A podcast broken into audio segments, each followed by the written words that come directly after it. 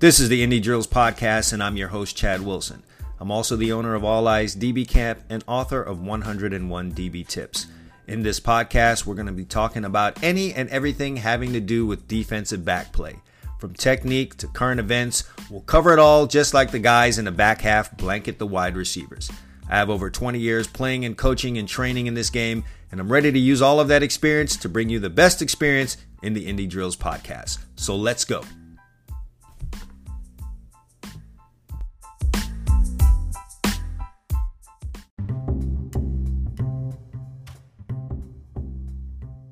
Listeners, if you haven't had a chance to do it yet, pick up your copy of the 101 DB Tips ebook. It's the ultimate reference guide for defensive back play. If you're a player, a coach, or a trainer of defensive backs, then this is something you absolutely have to have in your library. I discuss everything in this book from playing man to man coverage to zone coverage to how to train to how to improve your footwork, your eye discipline, and body control. Literally everything pertaining to defensive back is covered in this book.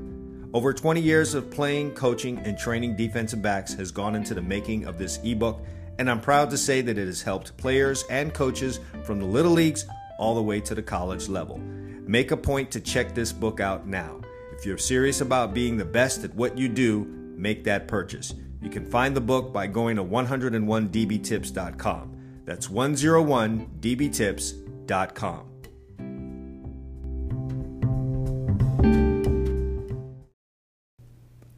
Welcome to the Indie Drills podcast. I'm Chad Wilson, owner of All Eyes DB Camp and the author of 101 DB Tips. Pleased to be bringing you my third episode of the Indie Drills podcast. As I said in the opening episode, this was a, a long time coming, something I've been wanting to do. And uh, I finally just said, let me sit down and do it. And I just love the feedback that I've been getting. The first two episodes have been a hit. I'm happy to say. Apparently, there just isn't enough, not only defensive talk out there, but defensive back talk out there. Everyone wants to talk about wide receivers. They get all the attention and love in this game, and I'm just really, really happy to flip over to that dark side and let's talk about defensive backs, defensive back play.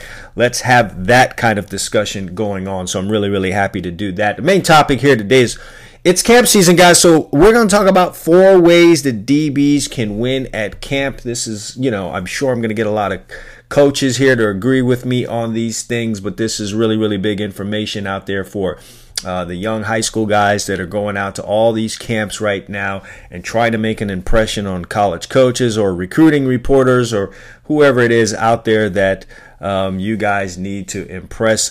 I'm going to give you guys four really good pointers on how to impress at camp, both from someone who's sent guys to camp, including his own two kids who are past that stage now, as well as a guy who has worked many, many camps and been in that situation where I am the coach and I'm having to evaluate anywhere from 25 to 50 to, man, I've been in a camp where there's been 100 DBs. So I'm going to tell you the ways that you can stand out and impress at camp. So that's going to be the main topic here. But uh, there's several other things we need to get to here. First of all, guys, um, you heard the intro on here. You heard the intro ad.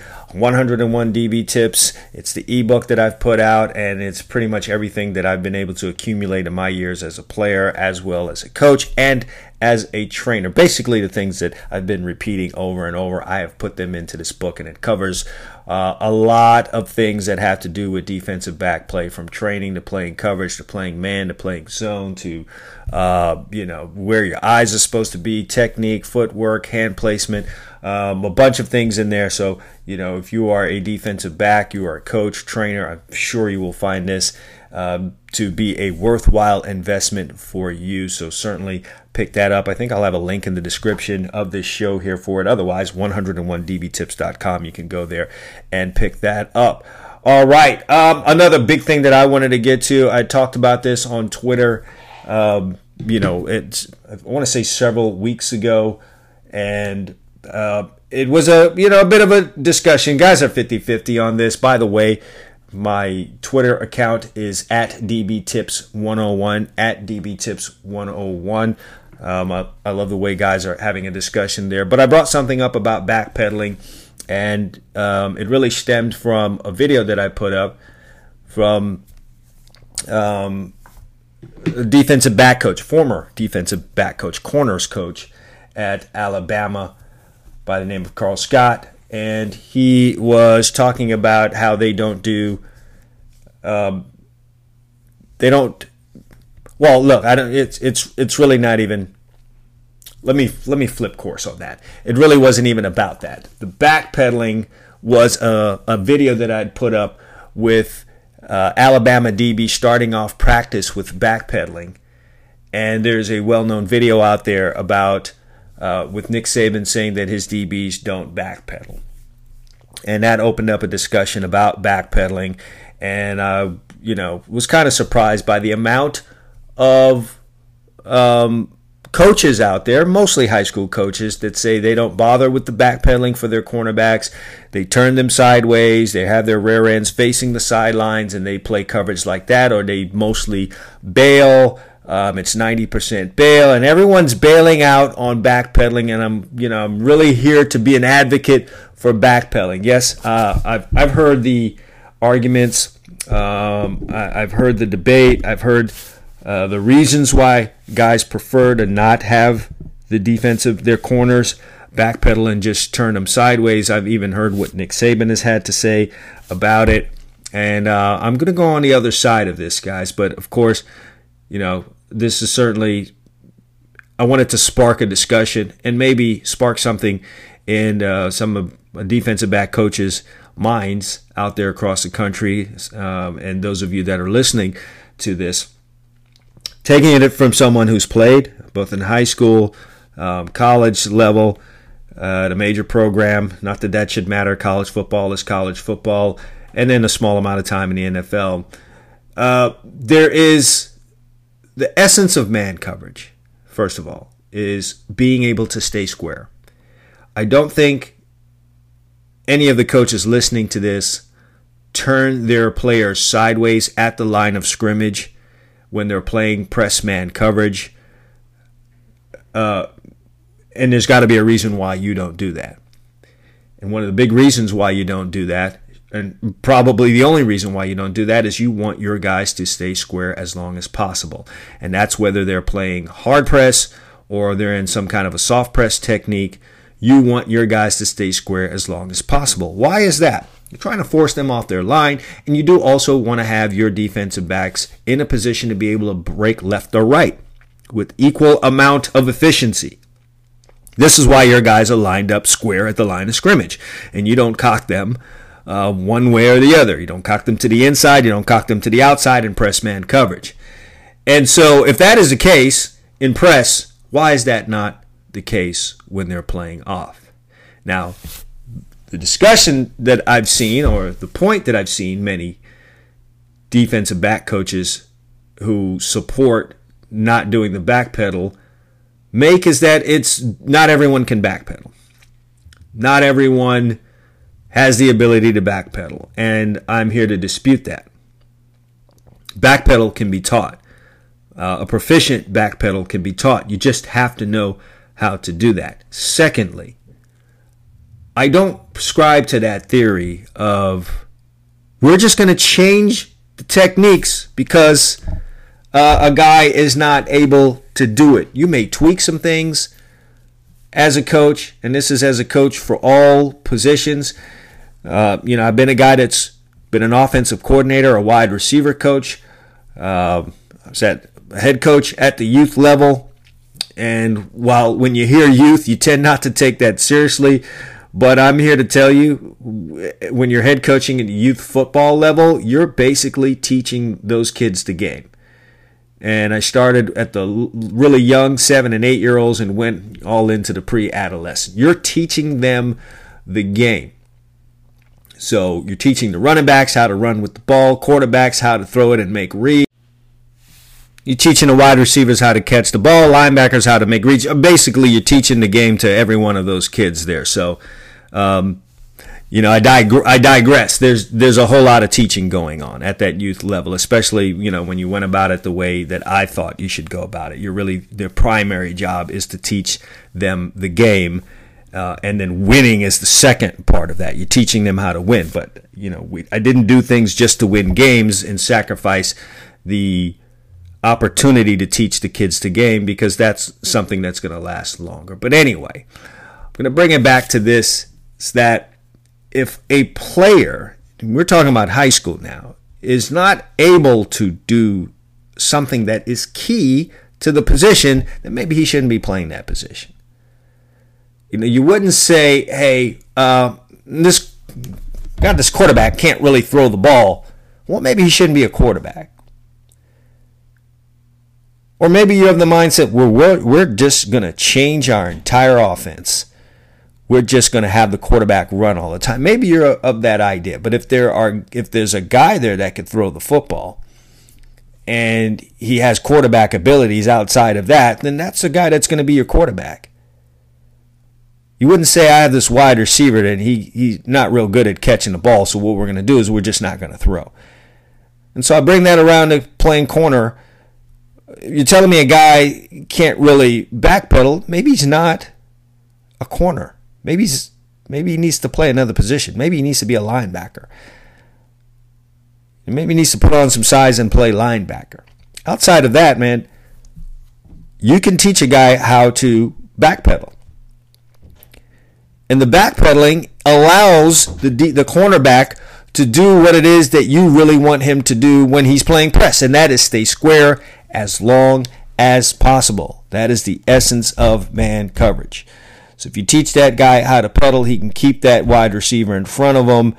And depending on the proficiency in that pedal, he can stay square for a good amount of time and be able to break on those routes that are going to break off. The routes that break off at the high school level, typically break off before 15 yards. There just aren't a whole lot of 18 back to 15 comebacks. There just aren't a whole lot of 18 yard digs at the high school level. A, the protection doesn't last that long. B, we don't have quarterbacks that make those kind of throws very often. There are some. Those guys are usually the five stars, really highly ranked.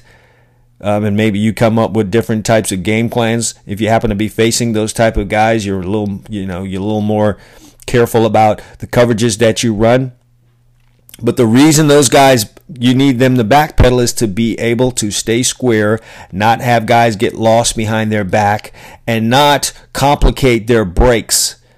Once a guy opens up, it becomes difficult to make that break to his backside. It's one of two ways he's going to do that. That's the speed turn, which I am totally against. Hate those speed turns. They happen sometimes. I'm aware of that. It's an emergency move, not something that I teach. Or they've got a hip flip and make the break to the out if you guys can picture that. That is a more complicated break on the football than being in a pedal, planting, and driving left or right, depending on where that route breaks. Now, of course, if you have a safety, there's no way around that backpedaling. So I'm, um, you know, I would sincerely hope that your safeties are backpedaling, but we're talking strictly about corners here. Lining those guys up cocked with their rear ends to the sidelines opens them up to a whole bunch of wide receivers getting lost in their blind spot. From there, they can run outs, comebacks, or they can very much end up deep.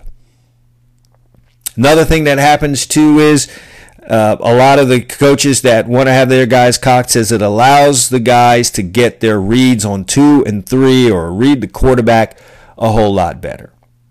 Okay. I understand the logic perhaps initially in that because they are facing they they they're facing the quarterback or they're facing that number 2 or 3 wide receiver, but their attention gets extremely divided once that number 1 receiver gets behind their back. Sure, they're facing two and three at that point, but their mind's not focused on two and three or the quarterback the way it should be when that player gets lost behind their back. And I'm going to, uh, the user question addresses that very same thing today. So I'm, you know, I can't wait to get to that. I've question, the user asked me a question about cover two and, uh, and receivers, uh, and their cornerbacks in cover two that kind of relates to what I'm talking about here when you have cornerbacks that can pedal, you can have them outside leverage, pedal, and that wide receiver is going to have to do something really serious to get into his blind spot, to get outside of him to where that cornerback can't see him. And even in that back pedal, that cornerback can still see number two and number three. Giving up on the pedal and turning that guy sideways is um, an injustice. And if we're doing it at the high school level, the guy probably never learns really how to backpedal. He goes to college, and if backpedaling is a thing, he's going to struggle with it. If he didn't backpedal because the high school coach wasn't with it, and you go to a college where you you know you didn't really backpedal a whole bunch, man, the first drill you do at the combine is backpedal. You're going to do it in your pro day. God forbid, um, you find yourself in a situation there where you now have to learn how to backpedal in your combine or your pre combine training. That's a bad deal. And they're just not going to look very good.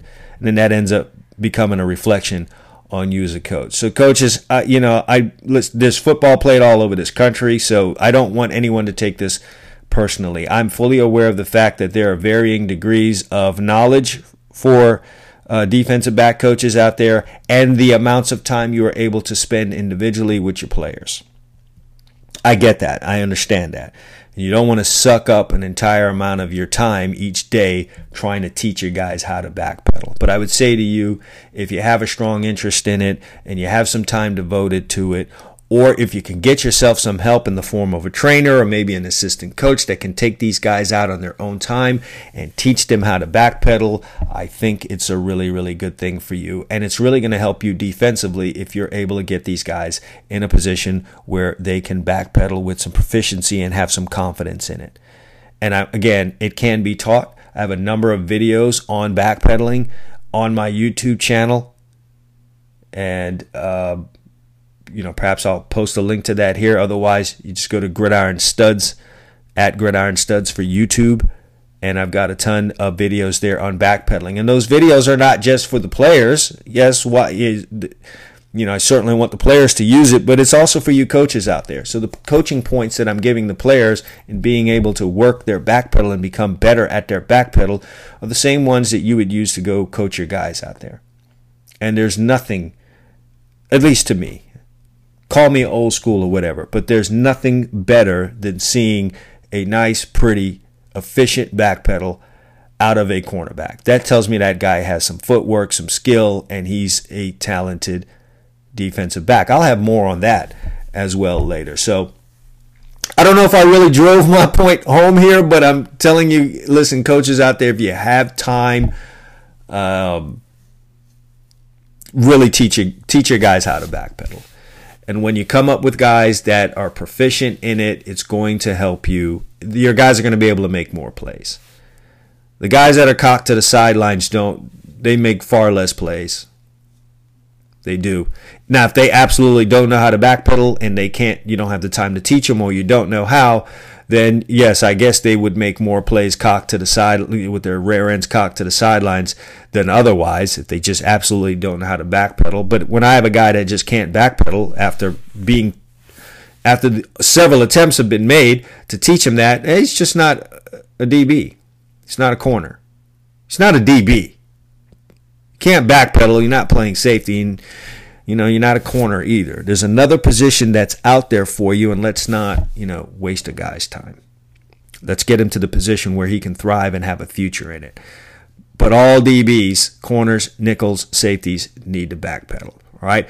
I'm sure you guys are going to have some comments and maybe some questions on that. And if you guys are interested in the videos that I have on both backpedaling and weaving, which to me are the same thing. Weave is a cousin of the backpedal, it's an offspring of the backpedal. You guys can send me an email to cwilson at alleyesdbcamp.com and I will send you links to those videos. I'll be happy to read any of your questions and comments too. And especially with regards to how much time you may have and maybe some of the challenges you face in teaching you guys, uh, teaching some of your DBs how to backpedal. I may have you know, a really good solution for you. Or I may be able to more totally understand why it is you don't want to do it or you can't do it.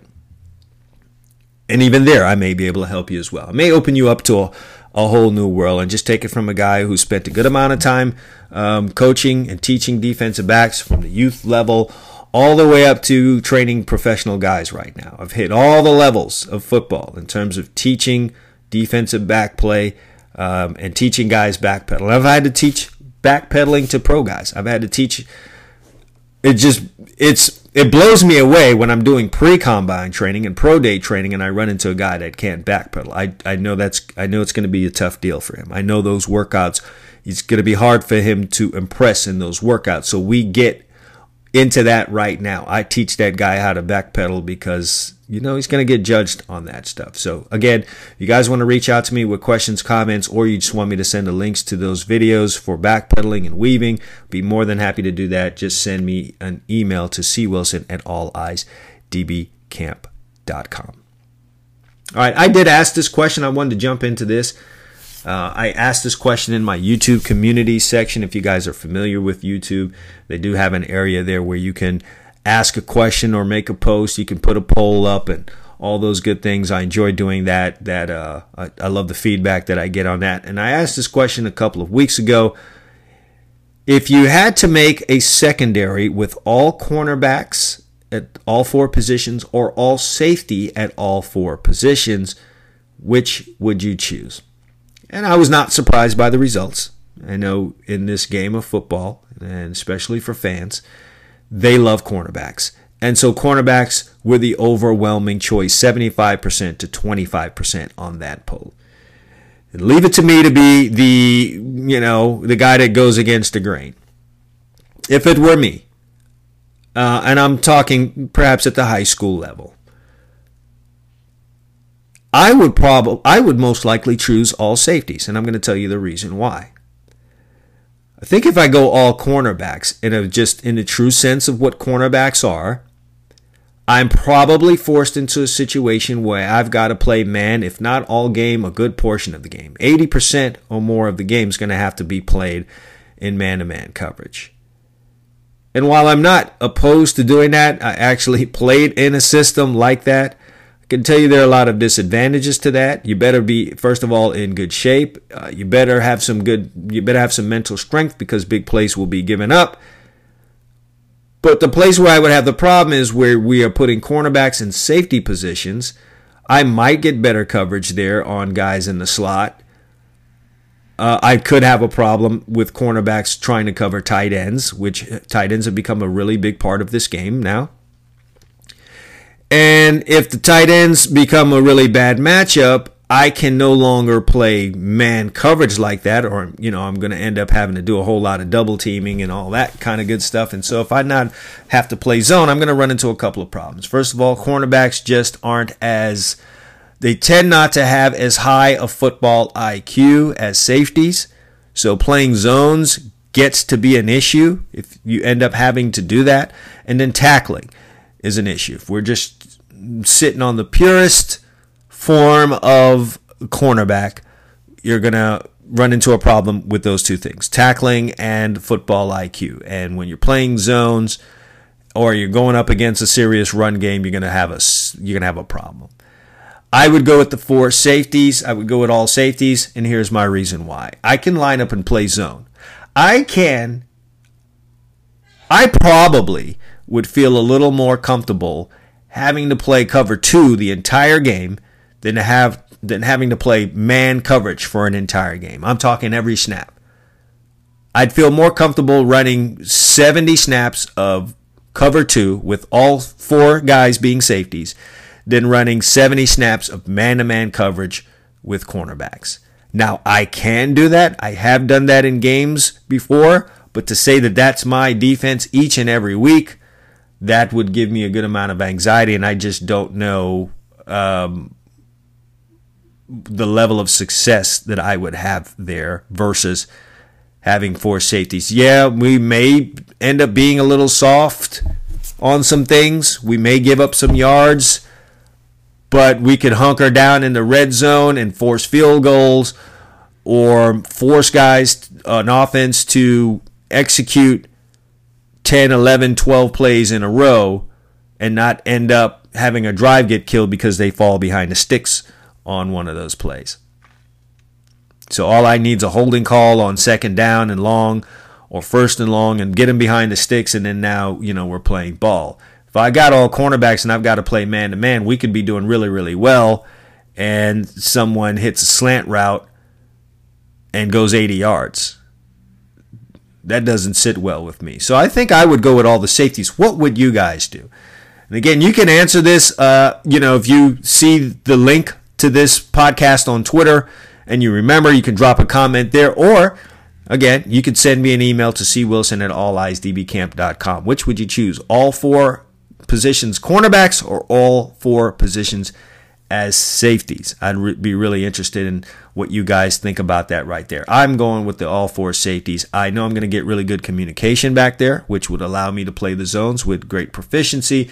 And then I'm going to get good tackling, not only from that safety position in the middle of the field or on the hashes, uh, at the edges too. When teams try to run wide, I'm going to get better tackling ability out of mm, safeties. So I'm gonna. I think I'm gonna be good against the run, and we could just keep things in front of us and be a little bit more bend but don't break. And to a certain extent, you know, if there's one safety there with pretty good coverage ability, I have the ability to do some things there. So I think I'd go with all four safeties.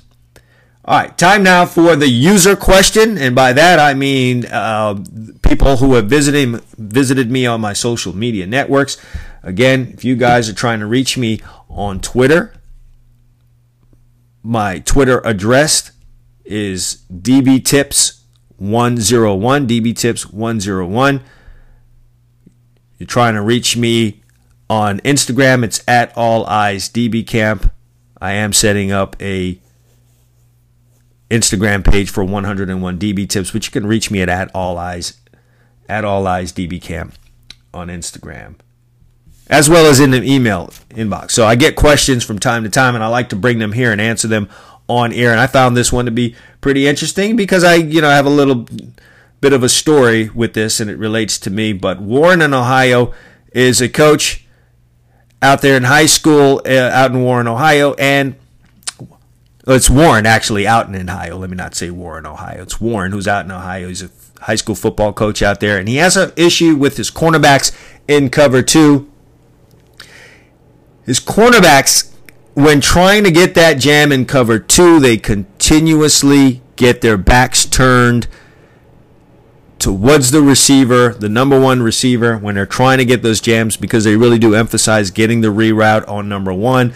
And he says a lot of times they get their backs turned and the number two receiver runs out into the flat and they get easy completions.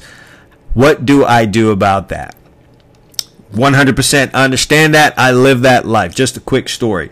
Started off my college football career at a place called Long Beach State that no longer plays football. So if you aren't aware of Long Beach State, um, no worries there. I don't blame you. Haven't played football since the 1991 season. I was on that final team. I was on that team with Terrell Davis, who's a Hall of Famer. We were teammates, came out the same year, uh, played on that team in 1990 and 1991. So they haven't played football there in quite some time 32 years to be exact.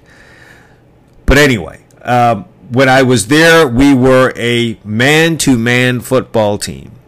We played off man, a lot of press man, more press man than anything else. You know, I, I do remember times being in press man in third and 15. We pressed, and that's just kind of what was taught there.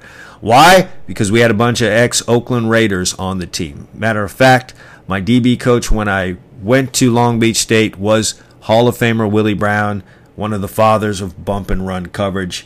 And he was there, obviously teaching that. And then we had another guy who was an Oakland Raider that came in as a DB coach the second year, Jimmy Warren, uh, when Willie Brown became the head coach. So that's what they knew, that's what they taught, and we were really damn good at that. After the program folded, I now transferred to the University of Miami, and I went from playing a ton of man to playing zone. And what zone? Cover two in particular. And how? Not pressed five yards off of the wide receiver. It was a tremendous adjustment for me.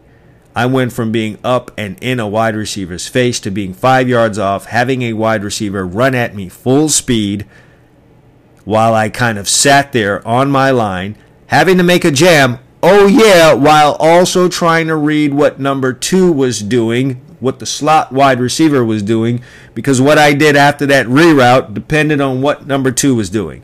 It was one hell of an adjustment for me. And what would happen to me often is what Warren in Ohio is describing. In my efforts to get the jam, and no, by the way, I was doing this not against some scrubs, against the best wide receiving corps in the country at the time. And for you guys that are older and can remember, we're talking about Horace Copeland, a guy that was 6'2, 200 pounds and ran a 4'340 and did backflips without bending his knees and won the Big East long jump without ever going to practice.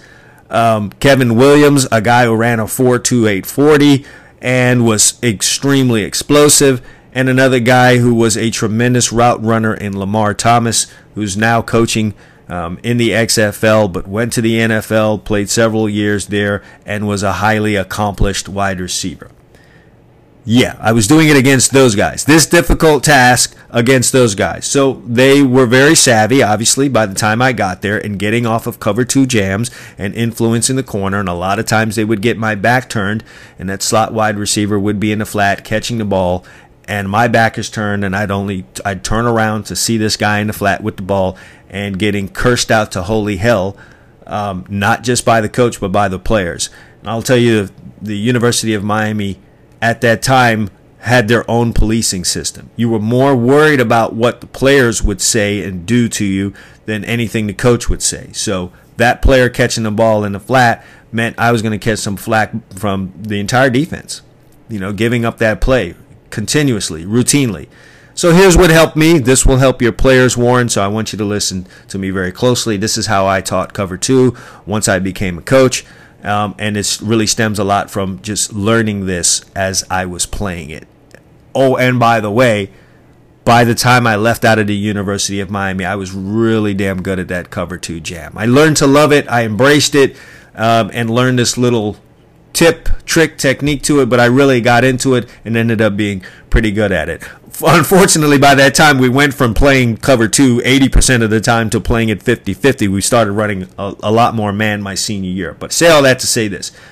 First of all, it is important that your guys align properly. You, it starts with your alignment. So you have to really be on a, your guys' case about where they align. If you let them, a young player, especially in high school, will line head up in front of that number one wide receiver. Man, in times they might even line up inside. So if you don't get on a guy, they will line up just to line up because they don't yet understand unless you drill it into their head that alignment means something. Being outside shade means be outside shade, not head up. There's a reason why this is a game of inches. So first of all, they've got to be outside shade whether that's half a man or a full man, whatever it is that you have them doing. Second of all, and this is the very, very important part on the snap of the ball, teach them to take a lateral step outside. Why do we do that? Because it keeps that wide receiver in their peripheral vision. And so, what's going to happen here is they're going to be aligned. They take that lateral step outside while they're looking at the number two wide receiver. As they take that lateral step, they will out of their peripheral vision, or they'll, you know, whether it's the peripheral vision or they can feel the wide receiver attacking that outside shoulder if that's what he wants to do. They will continue to take more lateral steps to the outside as that number one receiver attacks their outside shoulder. So just imagine them sliding along their line. They're not giving up ground and moving from five yards depth to six yards depth. They're staying five yards deep as they slide outside, and it's allowing them still to see that number two wide receiver. So they are feeling one and seeing two. If they don't slide laterally, that number one receiver is going to get into their blind spot and they're going to feel a certain amount of anxiety about that happening. They're just not going to feel good about that wide receiver being in a place where they can't see. So, one of two things are going to happen. They are going to have to turn their head now to go find that number one wide receiver. And that might involve turning their back, which is, as you say, what is happening. And then that number two receiver is going to run out in the flat and get an easy completion. Or they are going to totally forget about that number one receiver because they're so focused on number two. And then number one receiver is going to get in that little hole right there, right behind the corner and in front of the safety. And a good quarterback's just going to routinely hit that. Either one of those scenarios are bad. But if they take that lateral step and they continue to feel that wide receiver attacking that outside shoulder, they can continue to slide with him. Eventually, that number one receiver is going to get to that cornerback and he's going to be in good enough position because of those slide steps to get his hands on him while he is seeing number two. And if number two is coming out, here's what we have happening. That cornerback is neutralizing number one with his hands because he's able to get a jam because he's close enough to him because of those lateral steps. And he's going to control number two, the ability to get the ball to number two by having his eyes on number two. So if the quarterback's courageous and he decides he's going to make that throw out into that flat to the number two wide receiver, your cornerback's going to see that. He's going to be able to plant and drive that route and either intercept it or lay a massive hit on that number two wide receiver and most likely break that pass up. Outside of that, having his hands on number one is going to delay number one getting into that hole area. He's doing his job, rerouting him out of bounds or getting outside so hard that it forces that number one receiver back inside of him. And now we've got two routes close to each other. One is going inside to try and get vertical up the field, and two is coming out towards one, and that is the whole essence of cover two. It's condensing all those routes through reroutes by the defense into one small area and limiting the windows and paths for that quarterback to throw the ball. And it all is going to stem from that lateral step as soon as the ball is snapped and continuing to take those steps if that wide receiver is attacking his outside shoulder. You must emphasize to that corner that you don't care what happens when we are in this coverage and that ball is snapped, take the lateral step outside. You are not waiting to see what happens. You're not waiting to see whether it's a run. You're not waiting to see if the wide receiver is attacking my outside. When the ball is snapped, take the lateral step. It starts with that. You don't take that lateral step and that receiver goes outside right now, you're going to lose him. And now it's a whole catch up deal. And yes, he's going to end up turning his back and you're going to get that route completed behind you. Okay, so whatever the case may be, when we're in cover two and the ball is snapped, take the lateral step and then you, cont- you continue those lateral steps if that receiver is attacking outside shoulder. All right, that's another thing that I have some videos on um, that's in my members area, however. That's not something that I really have on YouTube. It's something that I have in the members area at All Eyes DB Camp. Um, if you're a coach, if you're a player, if you're a trainer, that's another thing. Uh, it's another tool for you that I have available to you uh, as a member of the secondary in whatever form that is for you to take advantage of. And that's the All Eyes DB Camp members area. If you go to the website, all eyes alleyesdbcamp.com, um, and you hit sign up, you'll have more information on, on that for you there. But it's a it's a key point and it's a really great way to handle and neutralize that. So Warren in Ohio, give that a try try that out now. We're doing seven on sevens. You're probably doing, uh, you know, camps and all that kind of stuff right now, or you're, you know, you're doing a little seven on seven just amongst your team, whatever you got going on right now.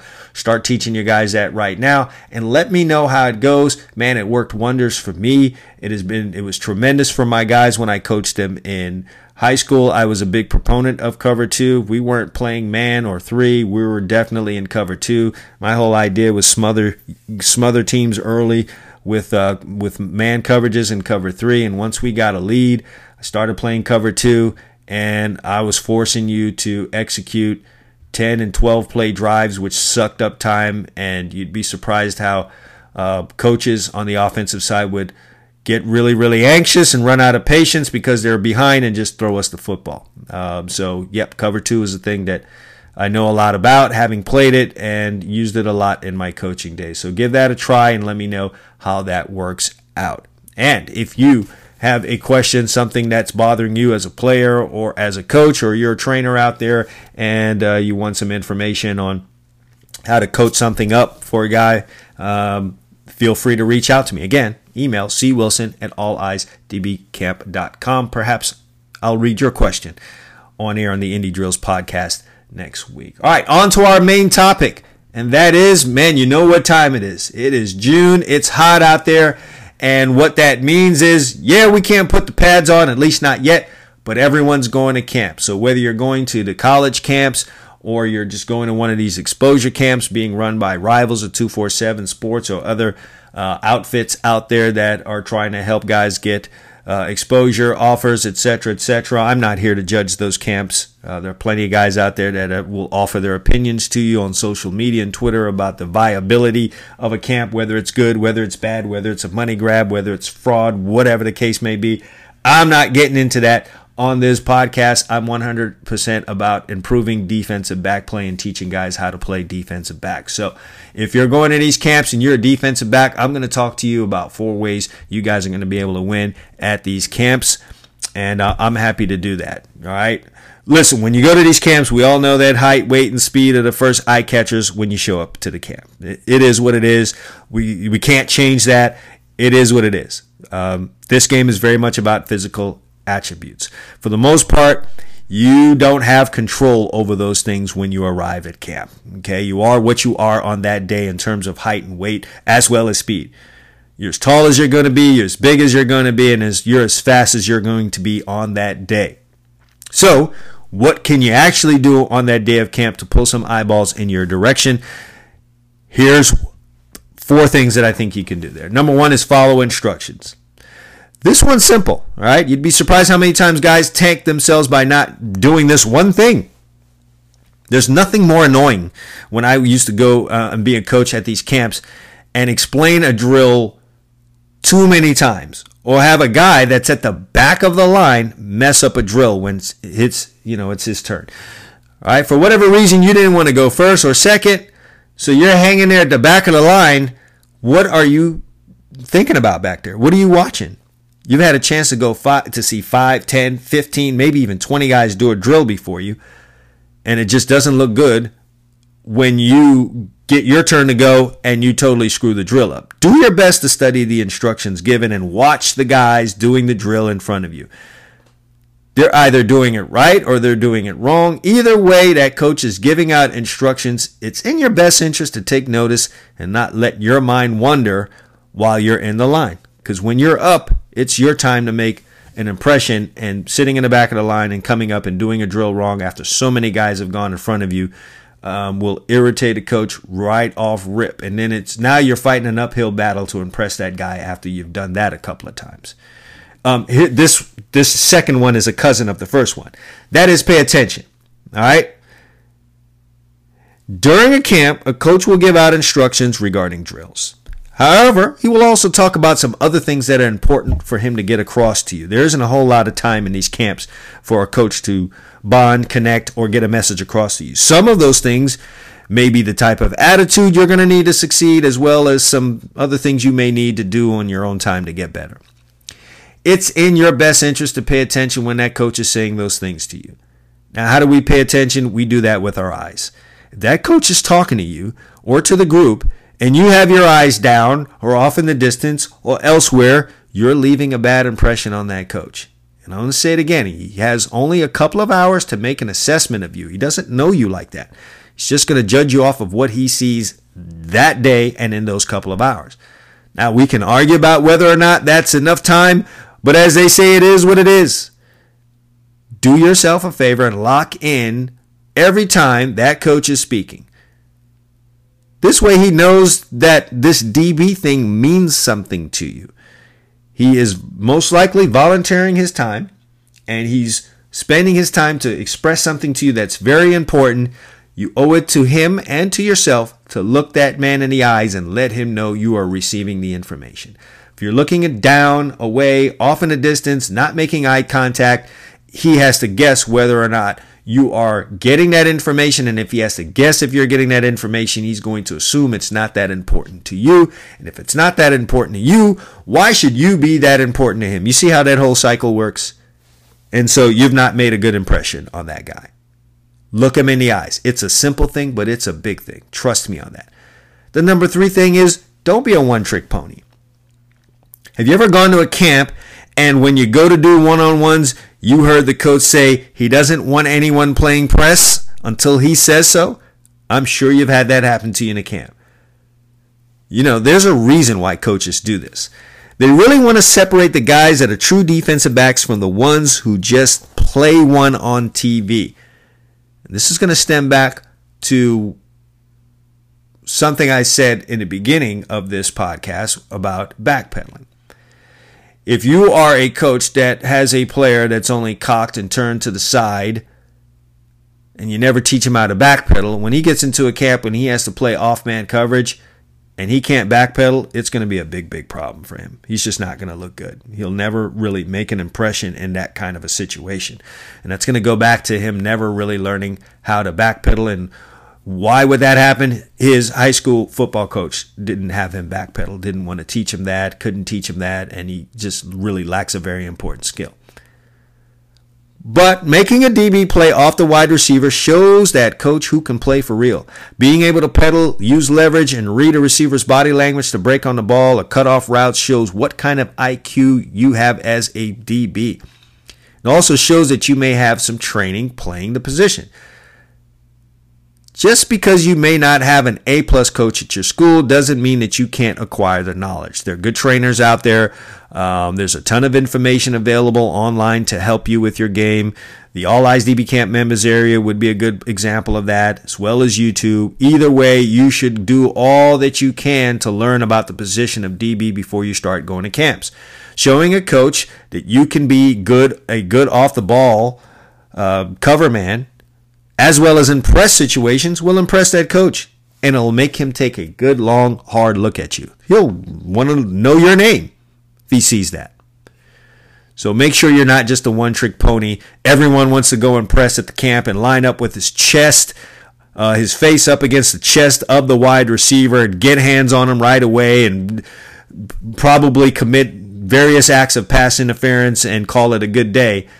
But don't be a man out lost at sea if they ask you to play off. Learn how to play off man as well as press man.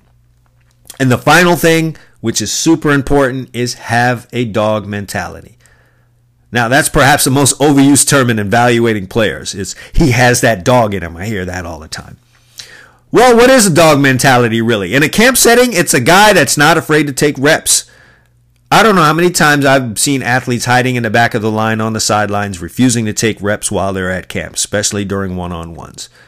You're not there to be a spectator, man. That's no way to spend your day at camp. While I'm not saying that you need to go overboard and be completely annoying trying to take every rep, because we've all seen that guy at camp, you should be mildly aggressive in trying to get out there and compete. The other part of this is don't let getting beat on a play throw cold water on your fire.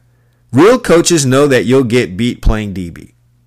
What they want to see is how a guy will react after he takes an L. So if losing doesn't turn you up a notch, then you may not be that dog that the coach loves to see. You might not have that dog in you. Or maybe you're just a dog with no teeth. Win, lose, or draw, man, you should be looking to compete and doing what you need to do to win every time you line up at camp. And what happened to play before that doesn't matter for this play that's coming up now. Because once that last play is over, the most important thing is that next play. So you got to have that dog mentality. Those four things will certainly get that coach's attention. Have a dog mentality. Don't be a one trick pony. Pay attention and, for God's sakes, follow instructions. So, aside from a 40 time and your broad jump and all the other measurable things, you now have four solid things that you can work on and present at a camp that can steal a coach's eyeballs away from the eye candy, which are the tall guys and the fast guys and all that other stuff. Uh, that might not, those guys might not have those intangibles. They might not have these four things. I promise you, you can steal a coach's heart with those four things I just brought across to you just now. I've seen it happen before, and I've definitely been a coach in those situations, and I've latched on to a guy because he has presented several of those things or all of those things. All five foot eight of him. So don't go in there with your head down. Well, I'm, you know, I'm not tall enough. They only want tall guys. Damn all that. That's not a dog mentality. You go in there, whatever height, whatever weight, whatever speed you are, and you go do these four things. And if you know how to play, you know how to play. You'll catch somebody's attention while you're there. So use that in this very important time, um, this very important camp season that we're in the middle of right now. All right, look forward to that. All right, my time to check out. My time's up here in the Indie Drills podcast. Hope you found this thing useful. Um, I'm looking forward to some discussions about backpedaling. I know that can get hot and heavy. Um, I'm a guy that'll listen. You know, I will certainly listen to some of your struggles out there, but um, man, I'm real adamant about a guy being able to backpedal. You can get away with it maybe at your high school, but you're going to be confronted with situations down the road where you need to backpedal and you better know how to do it.